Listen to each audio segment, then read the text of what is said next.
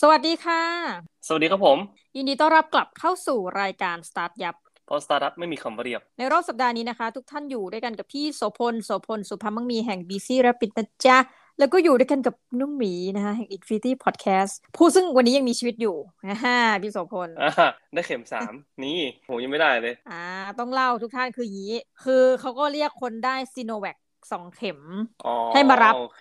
อ่ามันต้องรับไปแหละเพราะภูมิน่าจะหมดแล้วแอสตราเซเนกาโอเคเข็มโอสาเคมอ่าโอเคอ่างั้นแสดงว่าคนที่ได้ไอซีโนแวคไปก่อนจะได้ก่อนใช่ไหมแต่ผมเนี่ยของผมไม่ได้ซีโนฟาร์มเนาะเพราะฉะนั้นของของผมน่าจะเข็มสามนี่คืออีกสักพักหนึ่งอะ เพิ่งเพิ่งฉีดไปเดือนที่แล้วนี่เออเพราะฉะนั้นก็น่าจะรออาจจะต้นปีหน้าก็คงได้เข็มสามกันแต่ว่าตอนนี้เหมือนเขาก็พยายามฉีดคนเชียงใหม่ให้เหมือนมีเป้าว่าจะครบร้อยภายในเดือนพฤศจิกายนนะตอนนี้ก็เหมือนแบบที่ต่างๆ ก็จะพยายามให้ walk in มากขึ้นอะไรอย่างเงี้ยครับก็หวังว่าเราจะได้เห็นคนเชียงใหม่ได้ฉีดวัคซีนกันเยอะๆเนาะที่อื่นด้วยที่อื่นด้วย แต่ว่าก็ ตอนนี้ก็เหมือนเขาก็เร่ง เพราะว่าพยายามตอนนี้เปิดประเทศแล้วถูกปะอืมเปิดประเทศไปแล้วเอาใจะช่วยเนาะ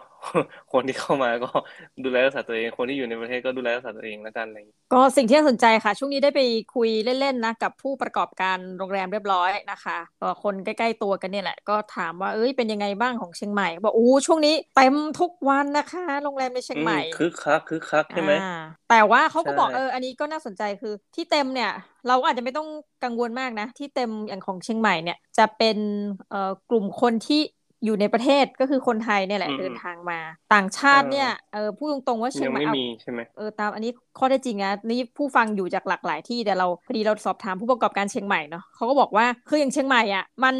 พื้นที่บางพื้นที่นี่เราเคยฟังนะท่องเที่ยวนะเขาจะระบุเลยว่าพื้นที่บางพื้นที่เนี่ยมันเหมาะแก่การอยู่แบบ บางที่ต้องอยู่แบบอยู่เร็วๆ เช่นนะคะภูเก็ตอาจจะแบบอืมก็เที่ยวเที่ยวเที่ยวอะไรอย่างงี้เนาะแต่เชียงใหม่เนี่ยมันต่อนยอนก็คือว่าเหมาะแก่การอยู่อืมแบบอืมอยู่นานๆเป็นเดือนอยู่นานๆอะไรอย่างงี้อ่าใช้อ่า co-working space ให้คุ้มใช่ไหมกรุงเทพเนี่ยก็อืมเหมาะกับการอยู่สักประมาณสัปดาห์หนึ่งเขาบอกว่าเนี่ยอันนี้จะไม่รู้ว่าเชื่อได้ไหมนะแต่เขาเป็นนักท่องเที่ยวเขาบอกว่าเนี่ยมันจะเป็น pattern แบบนี้อ่ามากรุงเทพสาย adventure ไปเร็วๆ ไปภูเก็ตเสร็จอยู่ยาวหน่อยเชียงใหม่แล้วก็เอ่อไปไหนตัวไหน เพราะฉะนั้นเรารู้สึกว่าด้วยความที่ พื้นเพของนักท่องเที่ยวหรือความชอบอะจะแตกต่างกัน คือหลายคนเนี่ยอืมชาวญี่ปุ่นอะไรชาวแบบต่างชาติเนี่ยมาเกษียณที่เชียงใหม่เยอะ มันก็จะเป็นอืมนักท่องเที่ยวอีกอีกรูปแบบหนึ่งว่ากันอีกรูปแบบหนึ่งแบบว่าหนึ่งเนาะเออเราไม่มี adventure แบบพี่ต้องนึกภาพเนาะเรามีภูเขาเรามีช้างเรามีลิงอะไรแบบเนี้ยซึ่ง activity มันจะค่อนข้างพุ่งตรงคือแตกต่างกว่าอะว่างั้นนะคะมคือกีฬา extreme อะไรสนุกสนุก เอาพูดง่ายๆถ้าพูดถึง Red Light District อะในเชียงใหม่อะ เราว่าหายากนะ ไม่รู้อันนี้ส่วนตัว ผมก็ไม่รู้ผมก็ไม่รู้ไปหาที่ไหนเหมือนกันอันนี้บอกไม่ได้โอเคน้องหมีอ่านะอันนี้ภรรยาไม่มีความฟังรู้เลยนะแต่ว่ามันมันมันไม่ใช่หรอกแต่แต่ว่ามันคงมีนะผมว่ามันคงมีแต่ผมไม่รู้ว่ามันอยู่ที่ไหนเออเอาประมาณนี้ดีกว่าเนาะประมาณนั้นเนาะอืมผมว่าช่วงช่วงนี้ก็ดูคึกคักขึ้นอย่างผมเองก็จะไป ภูเก็ตวันเสาร์นี้ละอะไรเงี้ยครับ อืม เพราะว่าอย่างเงี้ยคือคนมันก็เริ่มอยากจะเที่ยวมากขึ้นเนาะแล้วก็อย่างที่บอกอะก็คือพยายามดูแลตัวเองป้องกันตัวเองให้มากให้มากๆแล้วกันในช่วงที่เราเดินทางครับผม ก็พี่สุพลก็เป็นตัวอย่างนะคะเมื่อกี้บอกว่าคนขึ้นเหนือมาเป็นนักท่องเที่ยวชาวไทยอ้าวเช่นกันอืมชาวไทยเราก็อืมลงไปอยากไปทะเลภคใต้เหมือนกันอยากไปทะเลออก็เที่ยวให้สนุกนะคะประมาณอะนั้นแต่ว่าขอบคุณครับวันเนี้ย เราอะไม่ได้มาพูดกันในเรื่องของการท่องเที่ยวนะอันนี่เกรินเกรินๆน้ำจิ้ม แต่เรากลับมาพูดถึงเรื่องธุรกิจที่ไม่ใช่ธุรกิจการท่องเที่ยว วันนี้พี่โสพลจะมาพูดเรื่องราวที่ดีต่อใจเรื่องหนึ่งนั่นคือเรื่องอะไรกันดีจ๊ะต่อใจดีต่อใจใช่ครับอืมพอดีไปอ่านนิตยสาร Entrepreneur เนาะแล้วก็ไปเจอเรื่องของ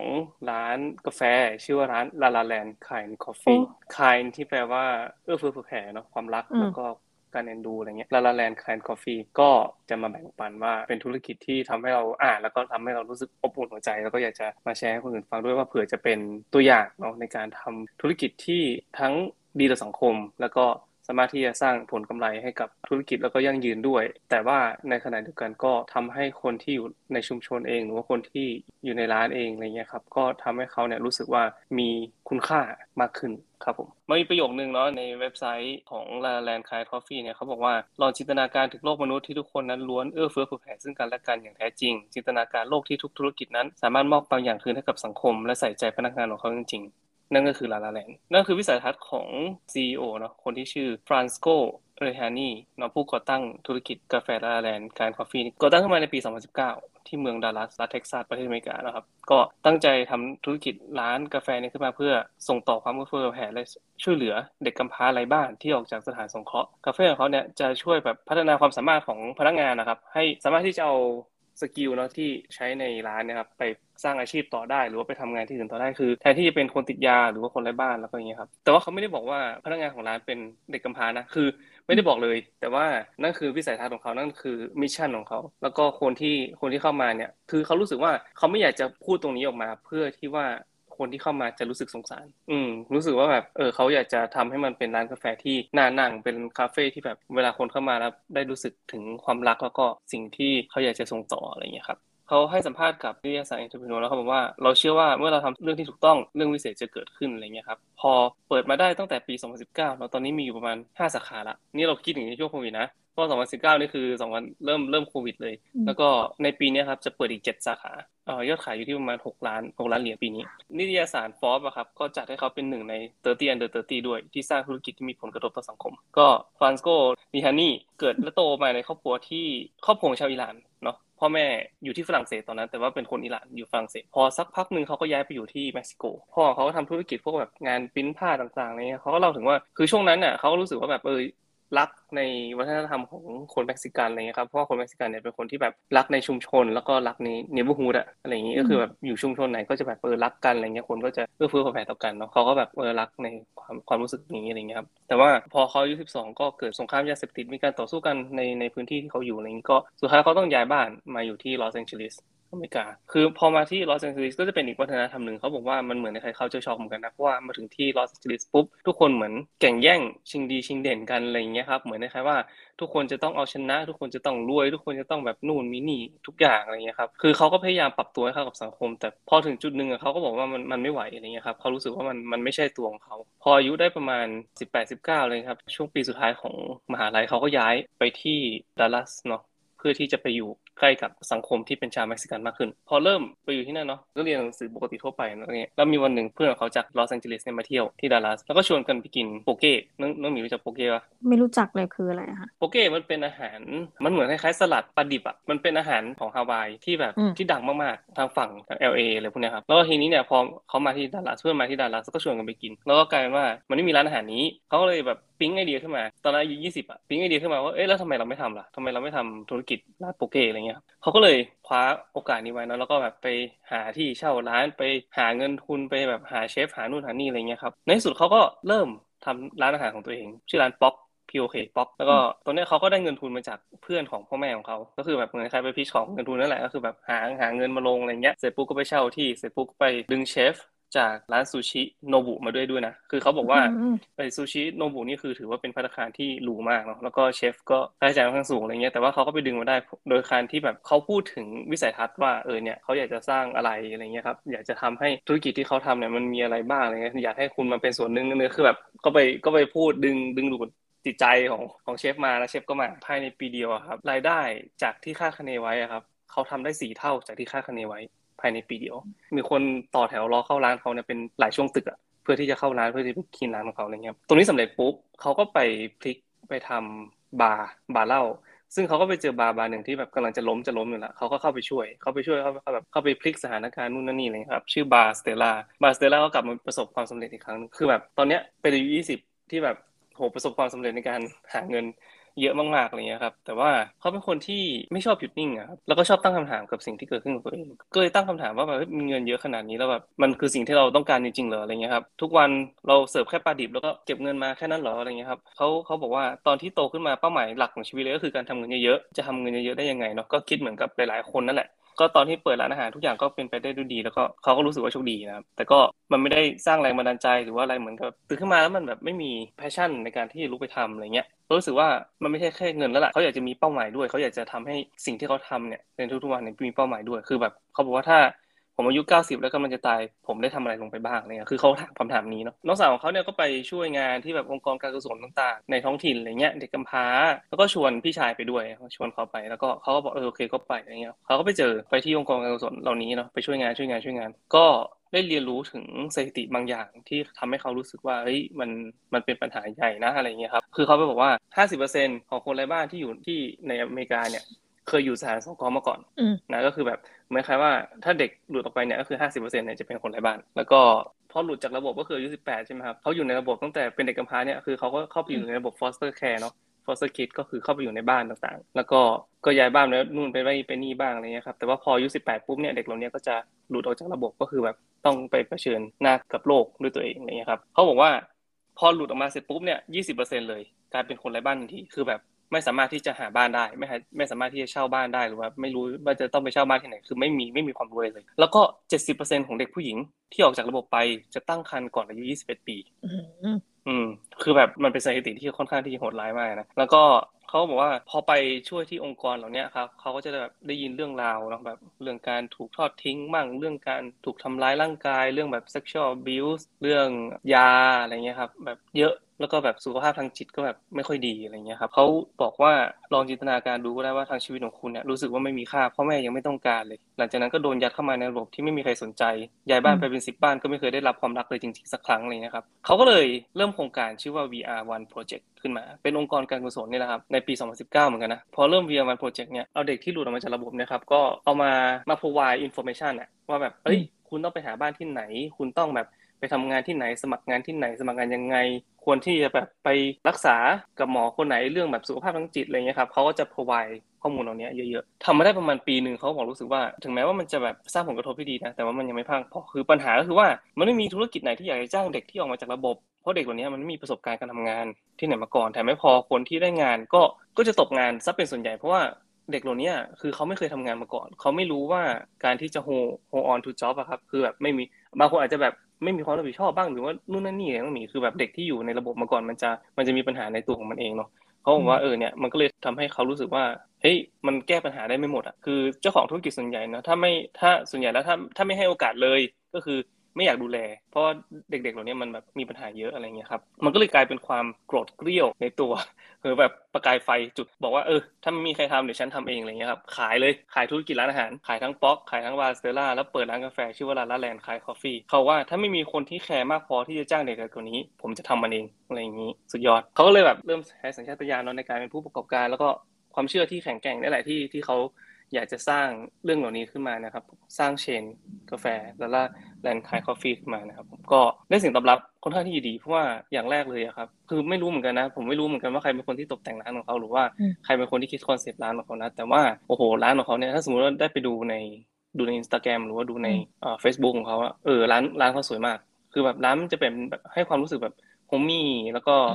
ให้ให้ความรู้สึกแบบเดินเข้าไปแล้วแบบเออมีความสุขอะไรเงี้ยเขาบอกว่าทุกครั้งที่มี ประตูเสียงประตูเปิดขึ้นมานะครับทุกคนที่อยู่ในร้านจะบอกว่า I love you ทันทีก็คือแบบคือเหมือนคล้ายๆว่าคนเดินเข้ามาเสร็จปุ๊บไม่ว่าคุณจะเป็นใครคุณจะได้รับความรักที่ที่แบบไม่มีข้อแม้อะไรเงี้ยเหมือนคล้ายๆว่าเดินเข้ามาเสร็จปุ๊บคุณจะได้ได้ยินหรือว่าได้สัมผัสกับความรักความเมื่อเฟื่อแผ่ของคนที่อยู่ในที่นี่อยากให้คนที่เข้ามาเนี่ยได้สัมผัสถึงตรงนั้นจริงๆเนาะแล้วก็เขาบอกว่าเขาอยู่ในธุรกิจของความรัก และความเอื้อเฟื้อแผ่ไม่ใช่ธุรกิจกาแฟ เพราะฉะนั้นเนี่ยทัศนคติต่างๆของพนักงานก็จะช่วยทำให้ส่งต่อเมสเซจเหล่านี้ไปได้ไปได้ด้วยอะไรอย่างเงี้ยครับเขาก็สร้างตรงนี้ขึ้นมา แล้วก็อยากจะทำให้คนที่เข้ามาเนี่ยได้แบ่งปันได้เอื้อเฟื้อความรักซึ่งกันและกันแต่ว่าในในระดับหนึ่งเขาก็บอกว่าเขาก็เจอปัญหาเยอะเนาะเพราะว่าอย่างแรกอย่างที่เราพูดกันเรื่องเรื่องเด็กกำพร้าหรือว่าเด็กออกมาจากสถานสงเคราะห์เนี่ยมันไม่ stable ตรงนี้แล้วพอมันไม่ stable เนี่ยบางทีเนี่ยเขาก็ต้องแบบคอยมานั่งหา จิตแพทย์ครับหาคนที่ psychologist ที่แบบมามาคอยดูแลเด็ก ๆ ด้วย เรื่องว่าแบบคอยให้กำลังใจเอง หรือว่าคอยให้คำแนะนำเรื่องการดูแลสุขภาพทางจิตอะไรเงี้ยครับบางคนก็เป็นซึมเศร้าบางคนก็หลาย ๆ อย่างเนาะแต่ว่าตลอด 2 ปีที่ผ่านมาที่เขาทำเนี่ยครับเขาก็มีพนักงานเข้ามาในหลายสิบคนนะมาช่วยทำงานที่มาช่วยทำงานที่ร้าน แล้วก็ทำให้เขารู้สึกว่าเออเนี่ยอย่างน้อยมันก็ทำให้ชีวิตของคนเหล่านี้ดีขึ้นแบบ เห็นได้ชัดอะครับ บางคนที่มาสมัครงานเนี่ยเคยแบบอยู่ในระบบมาก่อนออกมาแบบเสียทั้งบ้านเสียทั้งรถแบบไม่มีเป็นโฮมเลสบางคนก็แท้งลูกบางคนก็นู่นนี่พอมาอยู่ในพอมาอยู่ที่ร้านของเขาเนี่ยก็ชีวิตก็เริ่มดีขึ้นดีขึ้นเรื่อยๆจนแบบ ตอนนี้ก็สามารถที่จะสร้างสถานะที่มั่นคง ได้อะไรเงี้ยครับก็นี่แหละมันเป็นร้านกาแฟที่เหมือนคล้ายกับเปลี่ยนชีวิตของหลาย ๆ คนเลยพอสมควรเนาะก็เขาบอกว่าตอนนี้ 2011เนาะก็คิดว่าจะเปิดอีก 7 สาขาในในอนาคตในปีนี้ครับก็อย่างที่บอกครับคือตอนนี้ได้รับ เสียงตอบรับที่ค่อนข้างที่จะดี คนที่เข้ามาก็รู้สึกว่าเออ มันเป็นมันเป็นร้านที่แบบน่ารัก แล้วก็เครื่องดื่มเองที่จริงเขาก็แบบมีกิมมิคของเขาด้วยนะ เพราะว่ายังมีมีอย่างมีอันนึงอะไรเงี้ยเขาเรียกว่า campfire latte เนาะก็คือแบบเป็นลาเต้ที่แบบโรยข้างบนด้วย graham cracker แล้วก็มาร์ชเมลโล่อะไรเงี้ยครับทำให้เรารู้สึกเหมือนช่วงเวลาที่ไปผิงไฟมีแคมป์แคมป์ผิงไฟตอนที่แบบช่วงเวลาแห่งความสุขกับคนที่เรารักอะไรประมาณนี้เหมือนคล้ายกับเขาก็จะเอาอะไรพวกเนี้ยมามาสร้างเป็นสตอรี่ให้กับร้านกาแฟด้วยอะไรอย่างเงี้ยครับผม โดยเป้าหมายของเขาอะครับเรียนที่บอกก็คือว่าอยากจะเป็นทำให้เป็นตัวอย่างให้ธุรกิจอื่น ๆ ที่อยู่ในที่อยู่ในโลกอะทั้งโลกเลย ว่าแบบเฮ้ยคุณสามารถที่จะทำธุรกิจ profitable อะคือแบบที่มันมีกำไรที่สามารถที่จะทำได้อย่างยั่งยืน แล้วก็สามารถที่จะสร้างแรงบันดาลใจให้คนอื่นๆเนาะแล้วก็ช่วยสังคม แล้วก็เติมเต็มหัวใจของตัวเองได้ด้วยอย่างเงี้ยครับ ไม่ใช่แค่สมุดบัญชีครับผมนี่นะคะหล่อมากคนทำแล้วที่สำคัญนะสำคัญหลายอย่างหนึ่งคือคิดได้ตั้งแต่เด็กเนาะคือไม่ได้มาคิดตอนที่แบบตัวเองเป็น billionaire ไปแล้วหรืออะไรแบบเนี้ยใช่ใช่ใช่ซึ่งน้องมีนน่ะคิดว่าเขาอะเติบโตมาในสังคมที่มีความหลากหลายอะคือเป็นคนอิหร่านที่เกิดที่ฝรั่งเศสใช่ไหมคะในการต่อมาย้ายไปอีกสังคมอีกแนวหนึ่งเนาะที่เม็กซิโกเม็กซิโก แล้วก็ย้ายมาอยู่ที่อเมริกา คือถ้าพูดกันแบบว่าไม่ได้คิดอะไรมากนี่คือสามทวีปเนาะแล้วที่เติบโตมาเนี่ยไม่มีสักที่เลยนะที่เป็นแบบบ้านเกิดเมืองนอนของคุณพ่อคุณแม่ตัวเอง ซึ่งซึ่งมีพื้นเพเป็นคนอิหร่านมันก็อาจจะมีความรู้สึกหนึ่งว่า เราหนึ่งคือเจอคนมาแบบหลากหลายอะแล้วก็อะไรไม่รู้แหละทำให้เขากล่อมเกาตัวเองเนาะคือหนึ่งโอเค เรามีเอมที่จะแบบมีตังนู่นนี่นั่นแต่ว่าเฮ้ยไม่ได้อะไรพี่คิด ยังอึ้งว่าคิดได้ไง แต่อายุที่น้อยๆว่าเออมีตังแล้วแล้วยังไงต่ออะไรเงี้ยคือ ถ้าโตในอเมริกาเนี่ย เราว่ากว่าจะไปถึงจุดที่เริ่มรู้สึกว่า เออพอแล้ว แล้วเราก็มอบให้สู่คืนสู่สังคมเนี่ย มันน่าจะสักสี่สิบขึ้นไปอะคือไม่ไม่ได้หมายความว่าไม่มีใครไม่คิดอย่างนี้นะ แต่เพียงแต่ว่าเออทุกคนถ้าไม่รู้สิรู้สึกอึ้งแล้วรู้สึกว่าเฮ้ยโตมาแบบไหนเนี่ยเออ แต่ว่าเรื่องราวของเขาแล้วผมทำให้รู้สึกว่าเฮ้ยแบบครอบครัวหรือว่าคนที่อยู่ข้างๆเขาก็ต้องมีก็ต้องมีผลพอสมควรนะน้องมีนเชื่อไหมผมว่าพ่อแม่ของเขาหรือว่าอะไรเงี้ยมันต้องแบบเป็นครอบครัวที่มีความรักที่แบบค่อนข้างที่จะแน่นเลยแหละเขาถึงกลายเป็นคนแบบนี้ได้อะไรเงี้ยแล้วก็ที่สำคัญคือพอทำธุรกิจในแนวแบบเนี้ยเราก็คือหลายคนมักจะเข้าใจผิดว่า social enterprise เนี่ยต้องเน้นอะอย่างน้อย กึ่งหนึ่งประมาณว่าเป็นเงินบริจาคนะคะแต่ว่ามันก็คือการทำธุรกิจดีๆนี่เองแหละตรงๆ แต่เป็นธุรกิจที่มีจุดประสงค์ต่างไปคืออันอื่นเนี่ย เพื่อกำไร มาก ๆ ขึ้นไป แต่นี่คือก็เพื่อกำไรเหมือนกันแต่ว่าเป็นกำไรแล้วเราจะเอากำไรนั้นไปไปให้สังคมในรูปแบบไหน เช่น social enterprise การศึกษาเนาะ social enterprise ด้านธรรมชาติและสิ่งแวดล้อม อันนี้ก็ตอบโจทย์ค่ะว่าก็เป็น vulnerable group กลุ่มเปราะบางกลุ่มหนึ่งแล้วกัน ซึ่งจริง ๆ ก็มีคนที่ทำแบบนี้เยอะเนาะแล้วเป็นแบบผู้ที่มีชื่อเสียงระดับโลกอะอย่างเจมี่โอลิเวอร์ก็ทำร้านอาหารที่ชื่อ 15 ใช่ไหมคะ ซึ่ง